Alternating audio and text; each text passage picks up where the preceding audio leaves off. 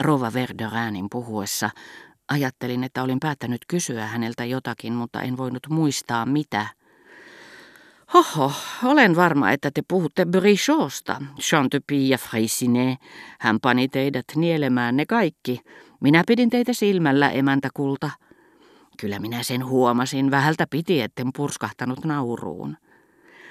Tänään en osaisi sanoa, kuinka rouva Verderään oli sinä iltana pukeutunut. Ehkä minä en silloinkaan tajunnut sitä sen paremmin. En nimittäin ole tarkkailemiseen taipuvainen. Mutta oivalsin, ettei hänen asunsa ollut niitä vaatimattomimpia. Sanoin siitä jotakin kohteliasta, ihailevaakin. Rova Verderään reagoi, kuten melkein kaikki naiset, jotka luulevat, että tämän tapaiset kohteliaisuudet vastaavat sanatarkasti totuutta, että kysymyksessä on puolueeton, välittömästi syntynyt arviointi ja sen kohteena henkilöstä riippumaton taideesine.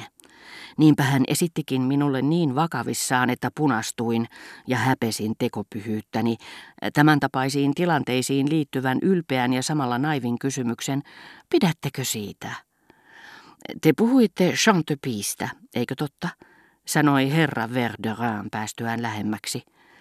Minulta yksin oli jäänyt huomaamatta vihreää kiiltosilkin palaa ja puitten tuoksua ajatellessani, että Brichot oli tehnyt itsensä naurunalaiseksi sanajohdannaisiaan ladellessaan. Mutta vaikutelmat, jotka mielestäni antavat arvoa asioille, kuuluvat niihin, joita toiset eivät tunne tai sitten torjuvat ne mitättöminä, suomatta niille ajatustakaan, niin että jos olisin tuonut ne julki, ne eivät olisi saaneet osakseen ymmärtämystä, vaan halveksuntaa. Saatoin siis katsoa ne käyttökelvottomiksi, ja kaiken kukkuraksi ne saivat minut vaikuttamaan typerältä rouva Verderanin silmissä.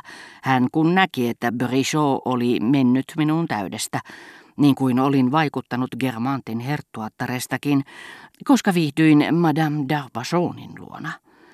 Brichon kohdalla päti kuitenkin muuan toinenkin syy.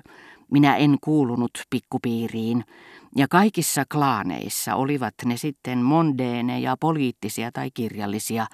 Niiden vakituisiin tarttuu sairaaloinen taipumus keksiä keskustelusta, virallisesta puheesta, sonaatista, novellista, kaikki se, mitä kunniallisen lukijan päähän ei ikimaailmassa olisi pälkähtänyt niissä nähdä. Miten monta kertaa lukiessani tietyn liikutuksen vallassa kaunopuheisen ja vanhahtavan akateemikon taiten suoltamaa tekstiä, olenkaan ollut sanomaisillani blogille tai Madame Germantille, voi miten kaunista. Kun he jo huudahtavat ennen kuin ehdin suutani avata ja kumpikin omalla kielellään, jos haluatte viettää hauskan hetken, niin lukekaa Xn kirjoittama tarina. Niin pitkälle ei inhimillinen tyhmyys vielä koskaan ole yltänyt. Blokin halveksunta johtui ennen kaikkea siitä, että tietyt sinänsä miellyttävät tyylikeinot vaikuttivat hieman kuihtuneilta. Madame de Germantin taas siitä, että tarina näytti päätyvän päinvastaiseen kuin tekijän haluamaan tulokseen, juonellisista syistä, jotka hänellä oli taito setviä selville, minä en niitä olisi tullut ajatelleeksikaan. Olin yhtä yllättynyt keksiessäni Verderäänien näennäiseen rakastettavuuteen kätkeytyvän ironian Brichota kohtaan, kuin kuullessani jonkin ajan kuluttua Feternessä Raspelieriä ylistävän ihastuneen puheen jälkeen Cambremerien sanovan, te ette voi olla tosissanne, sen jälkeen mitä he ovat siitä tehneet. He tunnustivat sentään, että astiasto oli kaunis. Sitä en ollut huomannut en sen paremmin kuin häiritseviä pitsiverhojakaan. No, nyt kun te palaatte Balbeckiin, te ainakin tiedätte, mitä Balbec tarkoittaa, totesi herra Verderään ivallisesti. Nimenomaan se, mitä Bricholta sain kuulla, oli minusta kiinnostavaa. Mitä taas hänen niin kutsuttuun henkevyyteensä tulee, se oli täsmälleen se sama, mitä aikoinaan niin suuresti arvostettiin pikkupiirissä – hän puhui yhtä ärsyttävän helposti kuin ennenkin, mutta hänen sanansa eivät kantaneet enää. Niiden oli voitettava vihamielinen hiljaisuus tai epämiellyttäviä vastakaikuja. Se, mitä hän sanoi, ei ollut muuttunut, vaan salongin akustiikka ja yleisön suhtautuminen. Varuillanne, lausahti rouva Verderään puoli ääneen, osoittaen Brichota. Professorin kuulo, kun oli säilynyt tarkempana kuin näkö, tämä loi emäntään ja käänsi saman tien poispäin likinäköisen filosofin katseensa. Hänen näkönsä oli huonontunut, hänen henkensä silmät sitä vastoin katselivat maailmaa laajemmasta näkökulmasta. Hän näki, miten vähän ihmisten kiintymykseltä saattoi odottaa. Hän oli alistunut siihen. Hän kärsi siitä kyllä.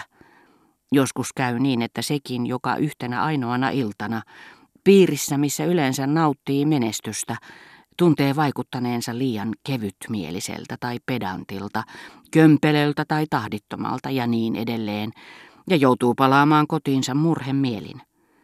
Usein hän on nimenomaan jossakin mielipiteitä tai järjestelmää koskevassa kysymyksessä vaikuttanut toisista vanhanaikaiselta tai järjettömältä. Usein hän tietää ihmeen hyvin olevansa toisten yläpuolella. Hän voisi helposti hajottaa alkutekijöihinsä viisastelut, joiden avulla hänet yhteistuumin tuomitaan. Hänen tekee mielensä pistäytyä käymässä, kirjoittaa kirje. Viisaasti kyllä hän ei tee mitään, jää odottamaan tulevan viikon kutsua. Saattaa käydä niinkin, etteivät nämä pannat päätykään yhdessä illassa, vaan kestävät kuukausikaupalla. Seurapiiritason tuomioiden yleisessä epävakaisuudessa ne vain lisäävät sitä.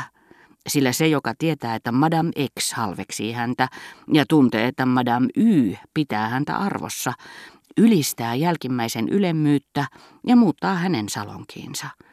Tässä ei nyt kuitenkaan ole aiheellista kuvailla näitä seurapiirien yläpuolelle yltäviä miehiä, jotka ovat kykenemättömiä toteuttamaan itseään niiden ulkopuolella, riemuitsevat, kun heidät otetaan vastaan, katkeroituvat, kun heitä aliarvioidaan, keksivät joka vuosi uusia vikoja ylistämässään emännässä, nerokkaita piirteitä toisessa, jota eivät olleet tarpeeksi arvostaneet, palaavat ensirakkauteensa, kunhan ovat kylliksi kärsineet epäkohdista, joita esiintyi myöskin jälkimmäisessä, ja ensimmäiseen liittyvät ovat hieman unohtuneet.